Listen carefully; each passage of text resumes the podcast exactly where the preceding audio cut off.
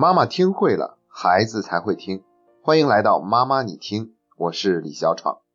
上个星期有位妈妈问我，说她的女儿特别爱读书，可是每次读到书中那些恐怖的情节时，就会特别的害怕，问我应该怎么办。类似的问题呢，以前我也遇到过，但是这一次我没有着急回答，而是反问了一句：出现这样的情况，你都尝试了哪些方法？这个妈妈显然没有想到我会反问她一句，所以有点愣神儿，迟疑了一下，然后回答我说也没有采取什么尝试。于是我又追问了一句，那你现在认真的想一想，面对孩子的这个问题，自己真的是一点办法都没有了吗？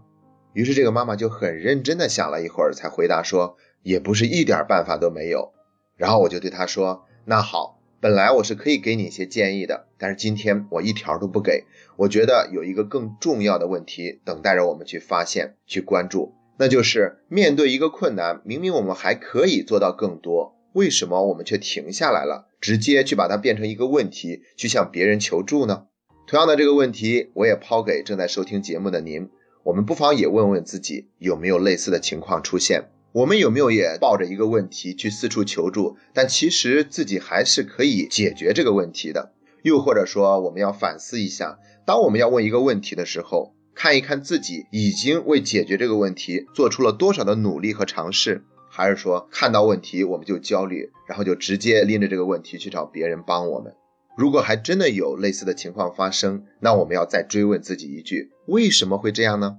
现在让我们把话题重新收为这位家长。我自己去做了一番思考，他为什么会问这样一个问题？有几种可能，也许是因为大家都在问问题，所以他问了一个应景的问题而已，并不是他内心真的最着急、最想解决的。还有一种可能呢，就是他比较信任我，毕竟我是专业从事教育工作的，所以呢，他希望从我这里能够得到一个更棒的答案。那伴随着第二种可能的呢，还有第三种可能，那就是他对自己信心还不足够。所以呢，遇到什么问题都不相信自己，而是直接想找别人来替自己搞定。这是我想到的三种可能，应该还有其他很多种可能。但是甭管怎么样，我觉得今天呢，都值得好好的去反思一下。虽然我们以前提倡说要善于借用外部资源，比如孟子的教育理念“易子而教”，就是借用外部资源来帮助我们教育好孩子，但是毕竟是借用。我们本身的努力和成长是不可能因为有了这些借用就可以替代的。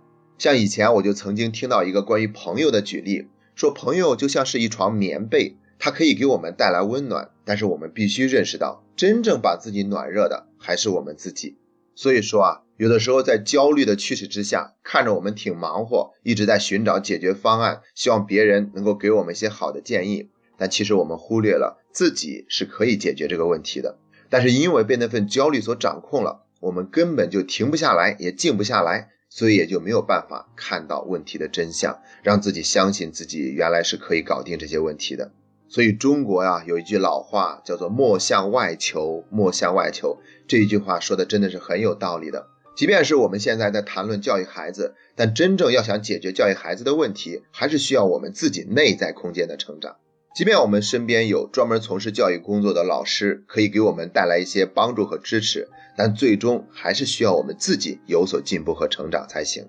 不是还有一句话是这么说的吗？授人以鱼不如授人以渔。意思是说，我们给别人鱼，不如教会别人怎么捕鱼。这也是我们妈妈你听这档节目一直秉承的理念。我们不光是给大家讲了一个具体的问题应该怎么解决，这只是表象。大家更应该透过这些现象去总结和提炼背后的教育理念，这才是看到了它的本质。我们要通过那些解决问题的方法更新我们的思维方式，并且还要用那些重要的教育理念作为原则和指导。这样的话，我们就可以触类旁通、举一反三，而不是说只有讲了一个问题的解决方案，我们就会解决一个，遇到其他的问题还是不会。其实，一旦我们能够看到本质，那我们解决问题就会变得更加的简单，变得更加的容易。包括在我们的付费频道里面呢，有的时候有很多的问题，一是我顾不上时间回答，另外还有一个原因就是那个问题太简单了，我实在是不想回答。我觉得家长应该借助这个问题自己去反思一下，有一点时间自己琢磨琢磨，可能要比别人给你答案会更好。所以呢，提醒我们各位家长，下一次当我们再着急着要问一个问题的时候，不妨提醒自己一句：这个问题我真的已经无能为力了吗？这个问题我真的什么都做不了了吗？为此我已经做出了很多的努力和尝试了吗？然后再看一看自己是否真的要向外界求助。当我们想都不想，努力都不努力，就直接揣着问题问别人的时候，那是一种思维上的偷懒，同时还意味着我们教育孩子的那份用心程度还需要提高。分享完第一个案例，我们再来聊第二个。这是一个年轻的妈妈，她的孩子正在读幼儿园。用这个妈妈的话说呢，就是孩子在五岁以后忽然就变得不懂事儿了，问题是层出不穷啊。吃饭的时候呢，总是不认真吃，吃两口就跑开了。晚上总是赖着不睡觉，早上又起不来床。现在已经在读幼小衔接班了，可是作业呢总是写得很不认真。回到家先玩，然后再写作业。承诺好回家先写作业，总也做不到，甚至干脆否认说我没有做出过这样的承诺啊。所以这个妈妈呢就不知道该怎么办。一般来说，如果一个家长一下子问这么多的问题呢，我会反问一句：你最想解决的是哪一个？我们一次解决一个问题就很好，因为问了太多的问题。它就会反映出一个家长他的情绪是处于焦虑的状态的。那这个时候真正应该关注的不是问题，而是他的焦虑。我们要把他的焦虑给解决，要比解决问题会更有效。可是这个妈妈在问问题的时候呢，表情和语气语调都特别的平和，所以呢，我就耐心的回答了她的每一个问题。但我隐隐约约觉得呀，好像我所有的建议给过去都石沉大海了，并没有半点帮助，对她的情绪呢也没有一丝一毫的影响。但我不知道问题出在哪里。随着沟通的深入呢，这个妈妈告诉我，原来她在生完宝宝以后呢，就被诊断为是焦虑症，所以是需要服用药物的。这我才会明白，为什么这个妈妈表情、她的语气看起来都是那么的平静平和，但是她的思维方式和说出来的语言内容啊，却是传递着一份焦虑的。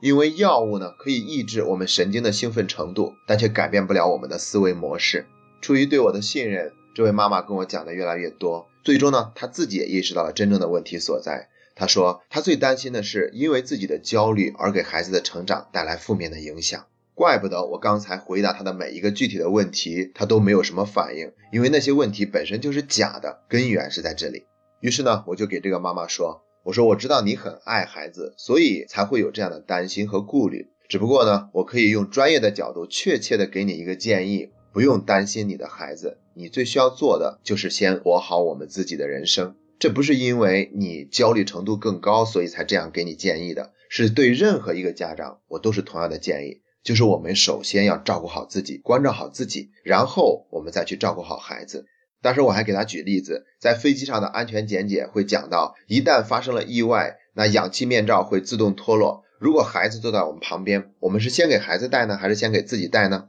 正确的做法是，必须得先给自己戴好，然后再给孩子戴好。如果我们是先给孩子戴的话，那极有可能我们给孩子戴的过程中还没戴好，我们就失去了意识，短短的几秒钟可能就会决定一个人的生命。所以那种情况之下呢，必须得先给自己带好，让自己的呼吸有保障了，再去救孩子。然后我就告诉他说，即便我们给孩子带来了一些什么影响，也不用担心。因为每一个孩子都是不可避免的，会有一些童年的创伤的，而且在成长的过程中呢，这个创伤也未必会一直存在下去。因为我们每一个人呢，都会有自我修复的能力，就跟伤口也会渐渐愈合一样。每一个我都有三个层面的自我来组成。第一个层面是基因层面的自我，这是父母给的，我们改变不了。第二个层面是环境层面的自我，我们生活在什么样的环境，生活在哪一个城市、哪一个地区、哪个国家、哪个家庭。这也不是我们自己能够决定的，但是第三个自我是我们可以决定的，那就是不断进化的自我。所以啊，与其担心孩子会受到我们的不良影响，不如去保持一份相信，相信孩子他会活出他自己的精彩人生，为他自己的人生负责任。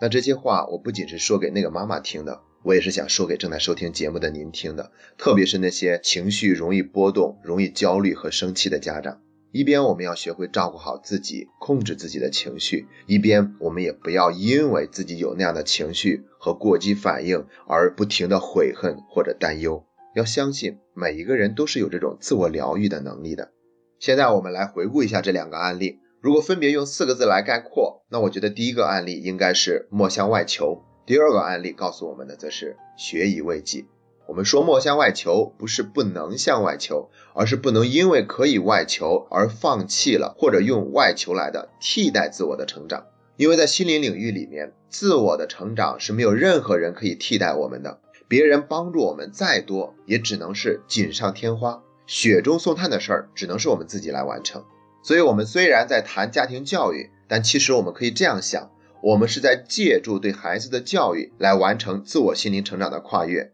所以，每当孩子身上有问题的时候，我们不妨就这样积极的暗示一下自己，我们一次成长的机会出现了。当我们能够把这个问题给解决的时候，就意味着我们有了更多的一点进步。我们再来说一下“学以为己”。学以为己是出自于孔子说的那句话：“古之学者为己，今之学者为人。”说之前的人呢，他们学习都是为了搞定自己，而现在的人呢，学习都是为了去在别人面前炫耀，或者把自己跟别人区分开，显得自己很有优越感，又或者只是用来当做一个跟别人聊天的谈资等等等等。所以我们要做一个学以为己的人。那这句话还可以从另外一个层面上理解，就是我们首先要为自己的成长负责任。即便我们做了很多的努力，可能在家庭教育方面并没有什么改善，但是我们还是要不断的自我成长。就像我之前说过的那样，如果我们的孩子注定没有办法达到我们期望的那么优秀，请问我们还要好好爱他吗？